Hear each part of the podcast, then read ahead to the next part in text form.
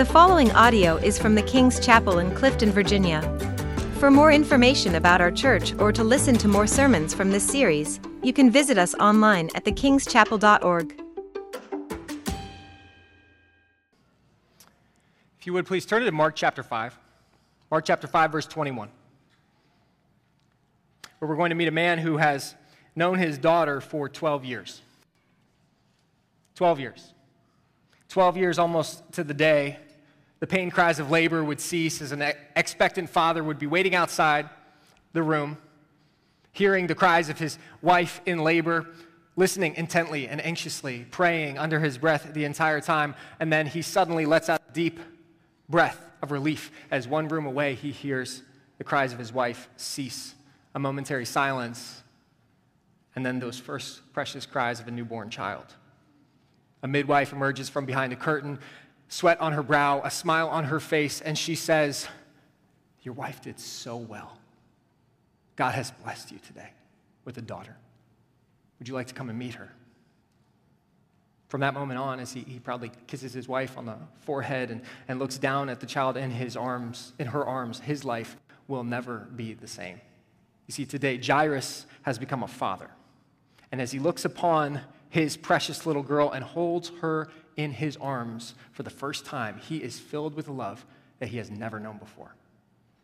Parents, you'll know this feeling well. From the first moment that he, he holds his beloved firstborn, it, it wasn't as if he had to carve out new capacity in his life to love this human being. No, it was like a part of his heart came alive for the very first time. Such a precious gift. And so, while to this point his life has been all about him, his plans have been all about him and, and his bride and what they'll do and their hopes and dreams and, and, and the life they're building together. It's as if suddenly a, a switch has flipped and he looks upon this child and he realizes something. Life is not about me anymore, as if it ever was. He realizes that, that there's now this responsibility, so much more added to his life. And now, as he looks ahead at his life, as his wife and he look ahead at their hopes and dreams, some of the greatest highlights he now anticipates are inseparable from his precious child. They're wrapped up in, in seeing the day in which his daughter comes to know the Lord, begins to walk with God, begins to, to pray out loud herself. He looks forward to watching her grow to love and serve Him. He looks forward to those, those first steps, those first words, to seeing her grow from a girl to become a woman. Maybe one day he'll get to walk her down the aisle. See, Jairus is a, is a leader in his church, he's a, he's a ruler in the synagogue. Maybe one day he'll get to officiate her wedding if she will let him.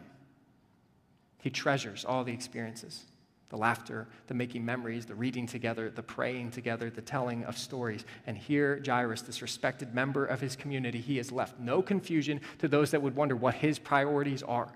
He puts God first, and then he puts his family, especially his precious only daughter and his wife, above, above everything else. She has meant the world to him, his only girl.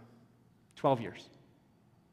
12 years of joy, 12 years of memories, 12 years of watching a precious baby grow into a curious and wonderful little girl. And now, in her 12th year of life, the Jewish community around her would see her as not just a girl, but a girl becoming a woman, but not to her dad, Jairus. To him, she's still just his little girl. And today, his life is about to change forever as he realizes something that his daughter is dying. 12 years of joy turned to sorrow. See, she's been sick for, for days now. She's been getting weaker by the minute. The color is starting to leave her face, and the entire family has now gathered downstairs to pray and to wait. They know that news is coming bad news. Jairus is about to lose his only daughter, his little girl, and as he looks forward to his life, all his hopes and dreams, suddenly her face is vanishing from all of them. For many of us, this is, this is too painful to even consider. I have three daughters of my own, I have four children. My brother and his, his wife, praise God, gave birth to baby twin girls two days ago, and we're, we're so excited about that.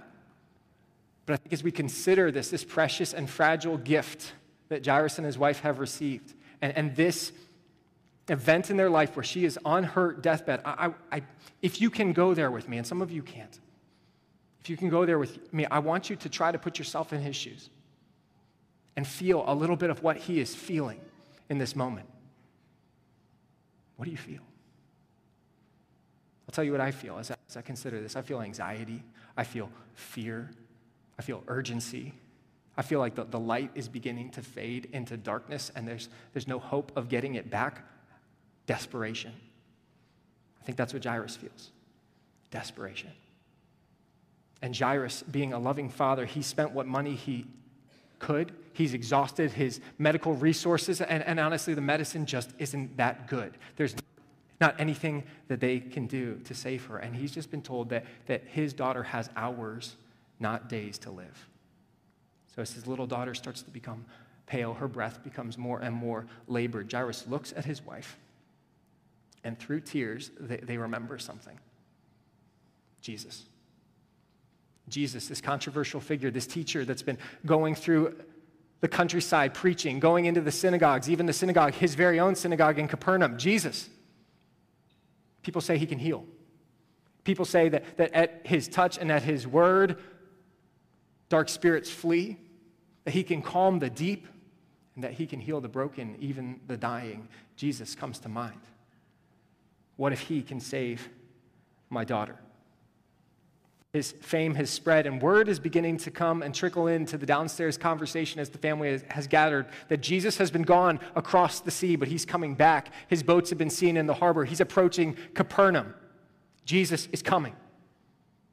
Maybe he can heal my daughter. And as he sits at the bedside of his little girl with his wife, he kisses her one last time releases her cold hand, and does the last thing that he could imagine doing. He leaves her side and he goes to find Jesus. He begins to run, sweating, hurried, undignified. This ruler among people, all of a sudden brought to utter humility and desperation as he knows his utter need. And he runs to Jesus where by the shore of the Sea of Galilee, he finds a great crowd is already in the way and has already gathered. I want you to look at Mark chapter 5, verse 21. It says, And when Jesus had crossed again in the boat to the other side, a great crowd gathered about him, and he was beside the sea. Then came one of the rulers of the synagogue, Jairus by name. So, so through the dense crowd, as Jesus is arriving on the shore, his boats pull in. Him and his disciples are getting out and, and trying to form a perimeter, but the crowds are already there. They're pressing in on Jesus. Everyone wants a piece of this healer, this teacher, this rabbi. And yet somehow they all know the desperate need of Jairus, and it's as if his entourage pushes their way to the front of the crowd. They make a way for this desperate man to be with Jesus. Now, now what Jairus is, he's a, when I say a ruler of the synagogue, he's, he's like a pastor, he's like a worship leader, he's someone that, that people respect. I don't know if you respect your pastors and worship leaders here or not, but he at least is someone respectable, well thought of by his whole community. He's like an elder. People know him, people know his family, they know his relationship with his daughter. He's respected by this community. And, but in all likelihood, um, Jesus would have been kind of a contra- controversial figure to the ruler of the synagogue. He's come in, he's been disruptive, and in fact, he's actually been driven out of the synagogue on at least one occasion. His teaching and his, his methods are, at the very least, disruptive to someone who likes the, the status quo. So for Jairus, this, this religious leader, endorsing Jesus would have been a kind of a risky move. He's risking his political status, he's risking his professional dignity. But can I tell you, when your daughter is on her deathbed, who cares, right? Who cares? He wants Jesus. He's desperate for Jesus. He thinks he's desperate for Jesus just for his daughter, but he's, he's going to find out shortly that he needs Jesus himself. And here he is. All his theological, social, political objections, they go out the window. As the boats pull in, Jesus steps ashore, and Jairus falls on his face in front of Jesus. It says, And seeing him, he fell at his, at his feet and implored him earnestly, saying, My little daughter is at the point of death. Come and lay your hands on her so that she may be made well and live. And Jesus went with him.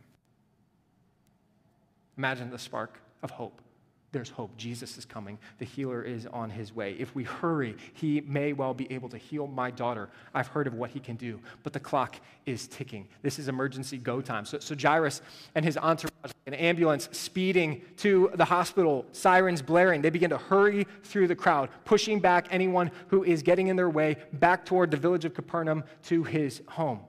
But it says a great crowd followed Jesus and thronged about him. This word thronged or oppressed, as we see in other passages, it comes from that same word that we used when we were talking about the sower and the seeds, and the seed that goes into the soil and gets choked out by thorns and weeds. This is what the crowd is doing to Jesus. It is thronging about him, it is slowing down his movement. They're choking in on him, crushing in around him. So if you're the kind of person who doesn't like to get touched, this is your nightmare. Nightmare, isn't it? Everyone reach out and touch that person. I'm just kidding. Don't do that. Jairus, Jesus, and his disciples, they're pushing through. They're doing everything they can to get through this crowd and get back to the house. And maybe they only know how dire it really is, but they are desperate. But watch what happens next. Watch this, verse 25. And there was a woman who had a discharge of blood for 12 years. Interesting parallel, right?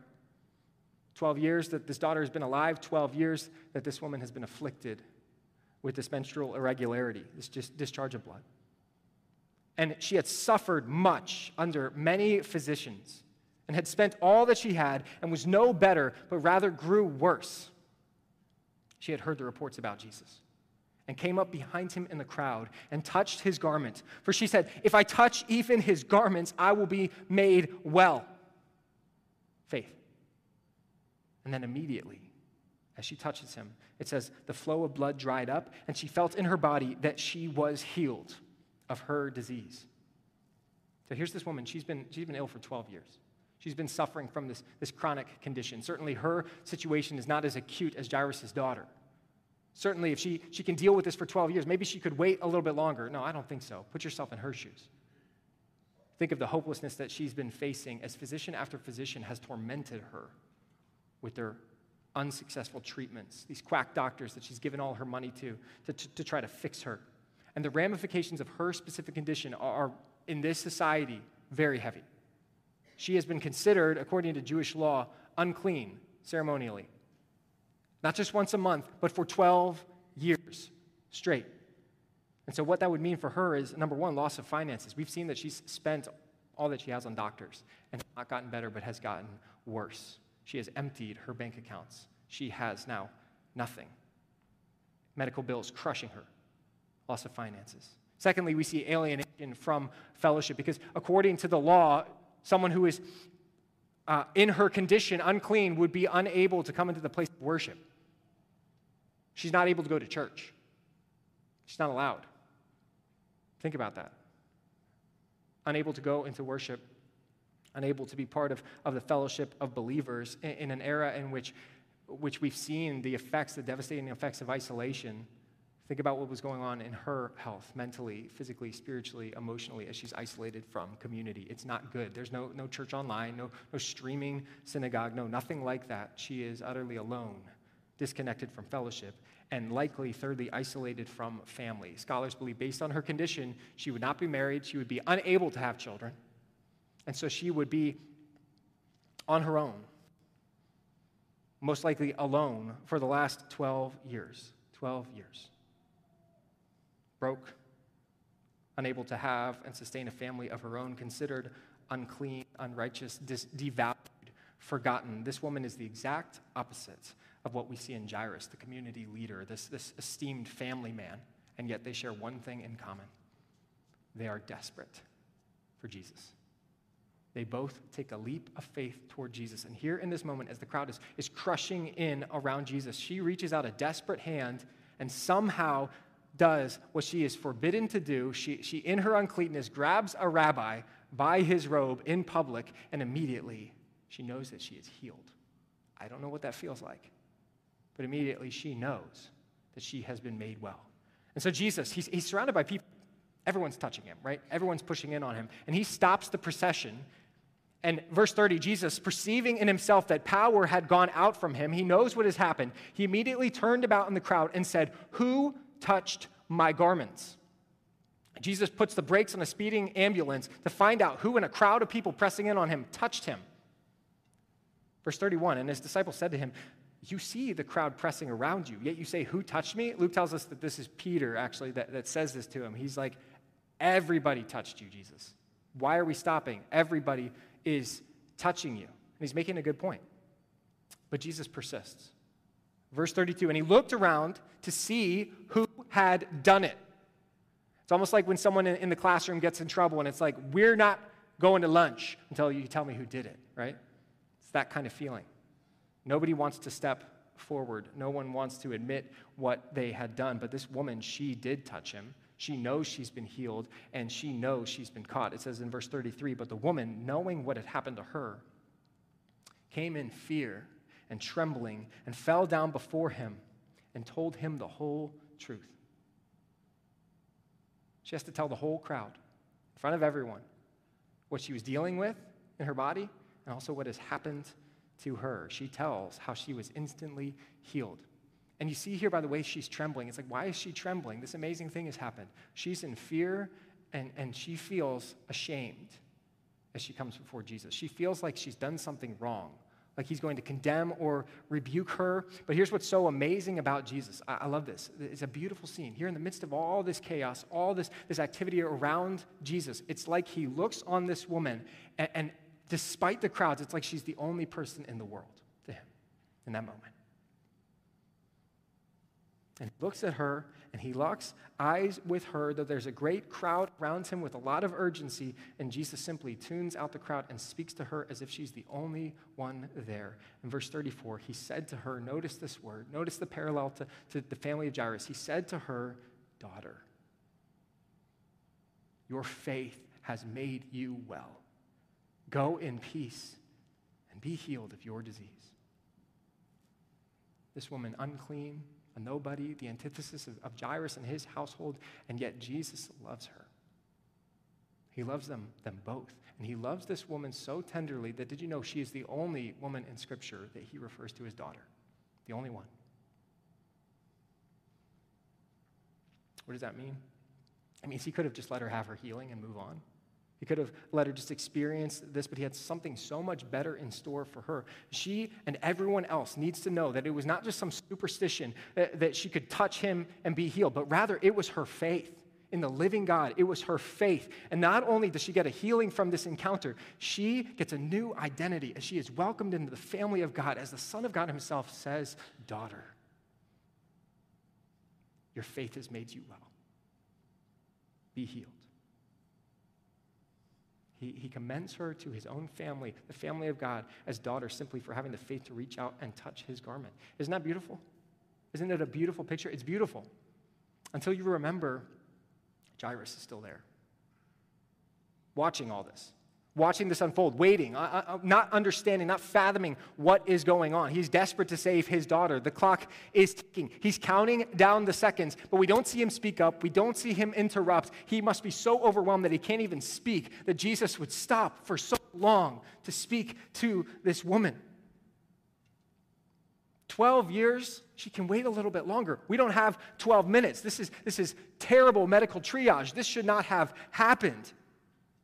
And so if it's me, I'm getting angry. I'm getting irritated. I, am getting overwhelmed. I'm giving up hope. My patience is wearing out. But Jesus delays and he continues to talk to this woman. He has a conversation with her in the middle of this crowd. And it says in verse 35 while he was still speaking, there came from the ruler's house some who said, Jairus, your daughter is dead.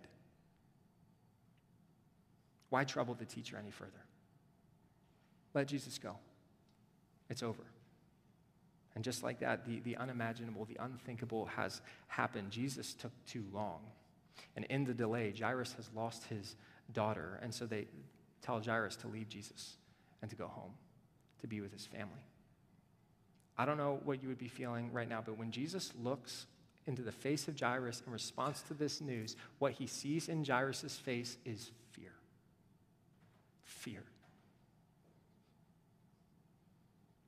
Verse 36 But overhearing what they said, Jesus said to the ruler of the synagogue, Do not fear, only believe. Do not fear, only believe. What an unbelievable request that Jesus is making of Jairus. But do you know that Jesus is worthy of your belief? If Jesus is with you and Jesus is with Jairus by his side, you need not fear anything, but only believe. So they set off again. They, they go to the house. They find at the house there's a bunch of mourners that are gathered there. People are already weeping and wailing because Jairus' daughter has died. And, and it says this in verse 37 Jesus allowed no one to follow him except Peter and James and John, the brother of James. And they came to the house of the ruler of the synagogue. And Jesus saw a commotion, people weeping and wailing loudly. This is not familiar to us, but this was kind of a common practice that almost to give permission to people to grieve. Uh, the, uh, professional mourners would come in, almost like the funeral home would send people in to, to weep out loud, to cry aloud, to, to demonstrate a solidarity with what this family is going through. And this would be this, this big commotion of weeping and wailing outside of the home and even inside of the home. Verse 39 And when he entered, he said to them, Why are you making a commotion? Why are you weeping? This child is not dead, but sleeping. And they laughed at him. Now, this seems weird, laughter, like the family should not be laughing right now. And so it's helpful to remember that these are some of the professional mourners that have come in to, to mourn alongside this family. It, but it's, it's kind of disturbing how quickly their, their mourning turns to laughter. And so he puts them all out. He, it says he put them all outside. He takes everyone and he says, Get out of the house. And then it says he takes the child's father and mother and those who were with him, that is Peter, James, and John, and went in where the child was. So, Jesus, with the parents by his side and with three of his closest disciples and friends, he enters into the dark room where the child is laying in the corner. And they see there this pale, lifeless body. This little girl has indeed died. Jesus walks over to her side. He gets down low. He looks upon her, and it says in verse 41 taking her by the hand. That's the tenderness of Jesus. Taking her by the hand, he said to her, Talitha. Talitha is this diminutive name. It, it doesn't really have a direct translation, but it's like little one, sweetheart. Kumi, wake up. Little girl, I say to you, arise. It's as if he says to her, honey, it's time to get up. And he reaches down into death and raises her up into life. Verse 42 And immediately the girl got up and began walking, for she was 12 years of age. And they were immediately overcome with amazement. That's an understatement. I have no idea what those emotions are like, but, but they've got to be even more than can be expressed with the word amazement. They are overwhelmed, overcome. They can't believe what has just happened. And he strictly charged them that no one should know this and told them to give her something to eat. This is amazing what Jesus has done. Two daughters Two daughters whose, whose lives and destinies and eternities have been drastically changed through an encounter with Jesus. This is what he does. This is the Jesus that we meet on the pages of Scripture. This is the Jesus that you can come to know personally. A Jesus that, that loves and heals and pursues and eventually will die for these very women and yet be raised to new life to give them not just a temporary resuscitation, but an eternal life. That is the promise of what Jesus has done. And so, as we approach this story, I was thinking about this story a lot this week, and I was thinking, how do we apply this to our lives? What's in this story for us? And can I tell you, there's a lot. Like we could draw out 10 points of application from this. There's a lot for us to consider and to chew on. But I'm just going to give you four things to consider this morning. Four things as we move toward a conclusion. The first is this this stood out to me starkly this week. This was a week full of interruption, full of disruption, full of a lot going on. And, and the first thing I saw was this Jesus sees interruptions as opportunities for ministry. Jesus sees interruptions as opportunities for ministry.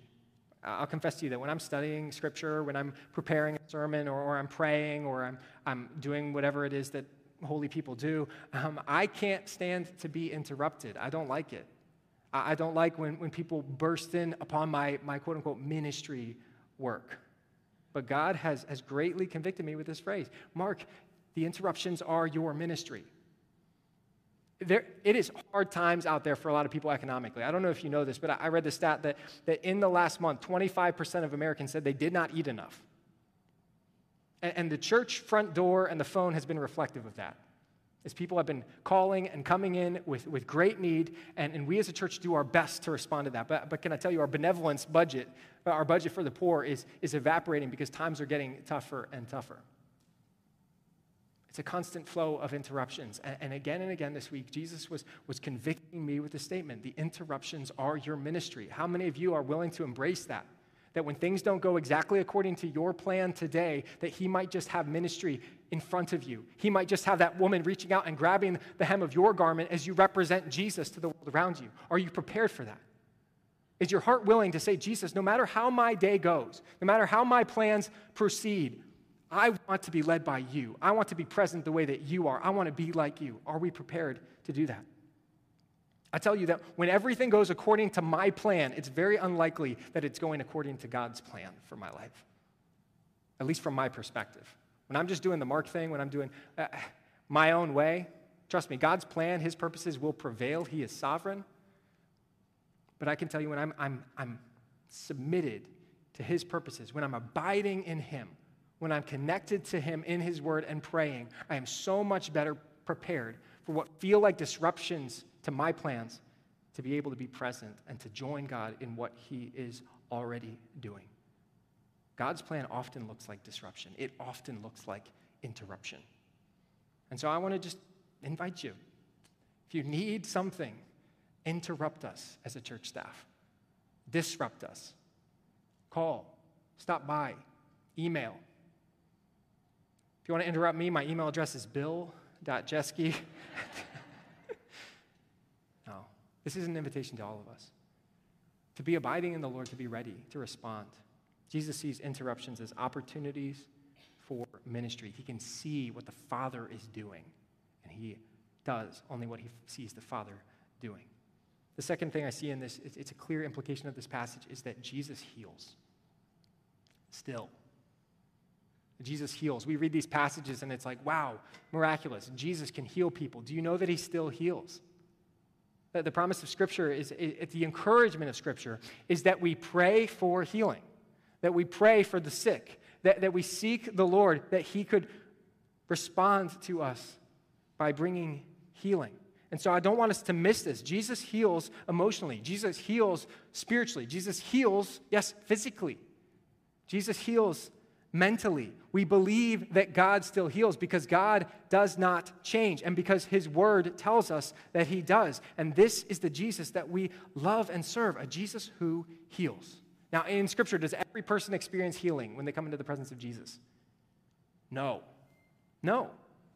God has purposes that are beyond us. He, he, he responds to faith. There, there's mysteries that we don't understand. Even in this crowd, there's many pressing in around Jesus, but only one walks away with a healing. But what we do see in Scripture is this imperative to pray. James 5.13 says, Is anyone among you suffering? Let him pray. Is anyone cheerful? Let him sing praise. Is anyone among you sick? Let him call for the elders of the church and let them pray over him anointing him with oil in the name of the Lord. And the prayer of faith will save the one who is sick, and the Lord will raise him up. Church, we serve a powerful God, one who is still at work by his Holy Spirit in his church to this day.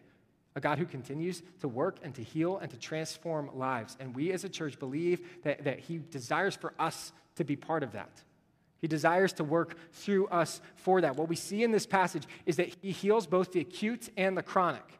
He heals things that seem like they're never going to get better and th- things that have just happened, like the daughter of Jairus. He heals the old, he heals the young. We see that he's, he's Lord over the deep, he's Lord over the demons, and, and yes, he is Lord over disease and even death. He is Lord over it all. There's nothing too great for him. And so we are going to pray by faith. Uh, after the service is over, after the sermon is over, I should say, we're going to have a time of response and worship. And, and then over under those crosses, some of our elders and their wives are going to, to gather to avail themselves to pray for you during a time of response and as we take communion. And the question for you uh, this morning is simply this Can we pray for you? Can we pray for you? I, th- I know what it feels like to stand up at the end of a church service and walk over to receive prayer from someone. It feels like you have some some needs in your life, some problems in your life that might need prayer. Who has those? Right? We all have needs in our life that could use some prayer. So, so that's our, our humble ask to you this morning as, as the leaders of this church that God has placed here, the shepherds of this church, is, is can we pray for you? Will you allow us to pray for you? The third thing I see here in this passage is this Jesus offers more and requires more than you can ever imagine. Both of these women in this story, both Jairus, the father of this young daughter, and also this, this woman who was ill, came to Jesus expecting one thing and, and, ended up getting much more than they asked for. And yet, Jesus required a lot more of them than they were expecting. Jairus came for a healing. What he got was a resurrection. That's, that's a bit of a, a, an upgrade there, I would say. And what was re- required of him was more than he expected. He had to maintain faith as his hope grew less and less in greater and greater darkness. Jesus demanded even more faith from him. The woman, on the other hand, she wanted a, a, fast food Jesus. She wanted to, to get her healing and move on with her life. But what she got instead, so much better, a welcome into God's family as daughter by the Son of God Himself. And the cost, though, was that she had to publicly profess what had happened to her before the crowd. This is how it is with Jesus. What he offers you is so beyond what you could imagine. It is so, so good. And yet, when you follow Jesus, he demands so much from us. Jesus offers us all of me, eternal life, relationship with me, all of me, for all of you. All of you. Jesus desires to be Lord of all. Not Lord at all. He is demanding. And yet, He is so, so good. Can I tell you to, to, to transfer the weight of your life into the arms of Jesus is so, so worth it. Following Jesus always has a cost, far more than you realize, but it is worth it, far beyond anything you could ever dream of. Lastly, fourth implication I see is this to those that know Jesus, death is not the end. We've seen in, in, in, this story how Jesus confronts some of our deepest fears uh, the deep, the demonic, the disease. But of all the things we fear, perhaps the, the greatest fear we have is, is death itself, that end, that, that fade to black. And we've talked about this week after week, but, but to the Christian, for the believer in Jesus, it is not a fade to black. We see a picture here, just a brief glimpse of what it is like to know Jesus and to die in Christ. Jesus says, Your daughter is not dead, she is only asleep. And what she experiences as she wakes up is so similar to what we will experience. As you, as a believer, die, as you close your eyes in death, Jesus is there by your side. He is with you. And when your eyes open again in eternity, He will be the first voice you hear, the first face you see. You will be in His near presence. That is our confident hope as believers, that this is not the end that there is life beyond this, and that can give us a hope and a boldness to live differently, knowing that reality. We're going to respond to the Lord now. I'm going to ask if you haven't had an opportunity to go to the back and pick up communion elements. If you are a believer in Jesus and you'd like to uh, join us, we welcome you to take communion. The band is going to come up, and I'm going to ask some of our, our elders to go and, and be under these crosses to be prepared to pray with you and for you. And so, what we have here is a wafer representing Christ's body, if you peel back the first layer, and a second layer revealing the juice representing Christ's shed blood for you. I'm, I'm just going to read a scripture to you, and then I'm going to invite all of us to take communion together for those that are believers in Jesus. And then we'll respond together in worship as we conclude. 1 Corinthians says this it says, For I received from the Lord what I also delivered to you, that the Lord Jesus, on the night when he was betrayed, took bread, and when he had given thanks, he broke it and said, This is my body, which is for you. Do this in remembrance of me. In the same way, also, he took the cup after supper, saying, This cup is the new covenant in my blood. Do this as often as you drink it in remembrance of me. For as often as you eat this bread and drink the cup, you proclaim the Lord's death until he comes. Whoever therefore eats the bread or drinks the cup of the Lord in an unworthy manner will be guilty concerning the body and blood of the Lord. Let a person examine himself then, and so eat of the bread and drink of the cup. For anyone who eats and drinks without discerning the body eats and drinks judgment on himself. That is why many of you are weak and ill, and some have died. But if we judged ourselves truly, we would not be judged. But when we are judged by the Lord, we are disciplined so that we may not be condemned along with the world. The body of our Lord Jesus broken for you, take and eat in remembrance of him. The blood of our Lord Jesus shed for you and for your sin, drink all of it in remembrance of Christ's shed blood for you.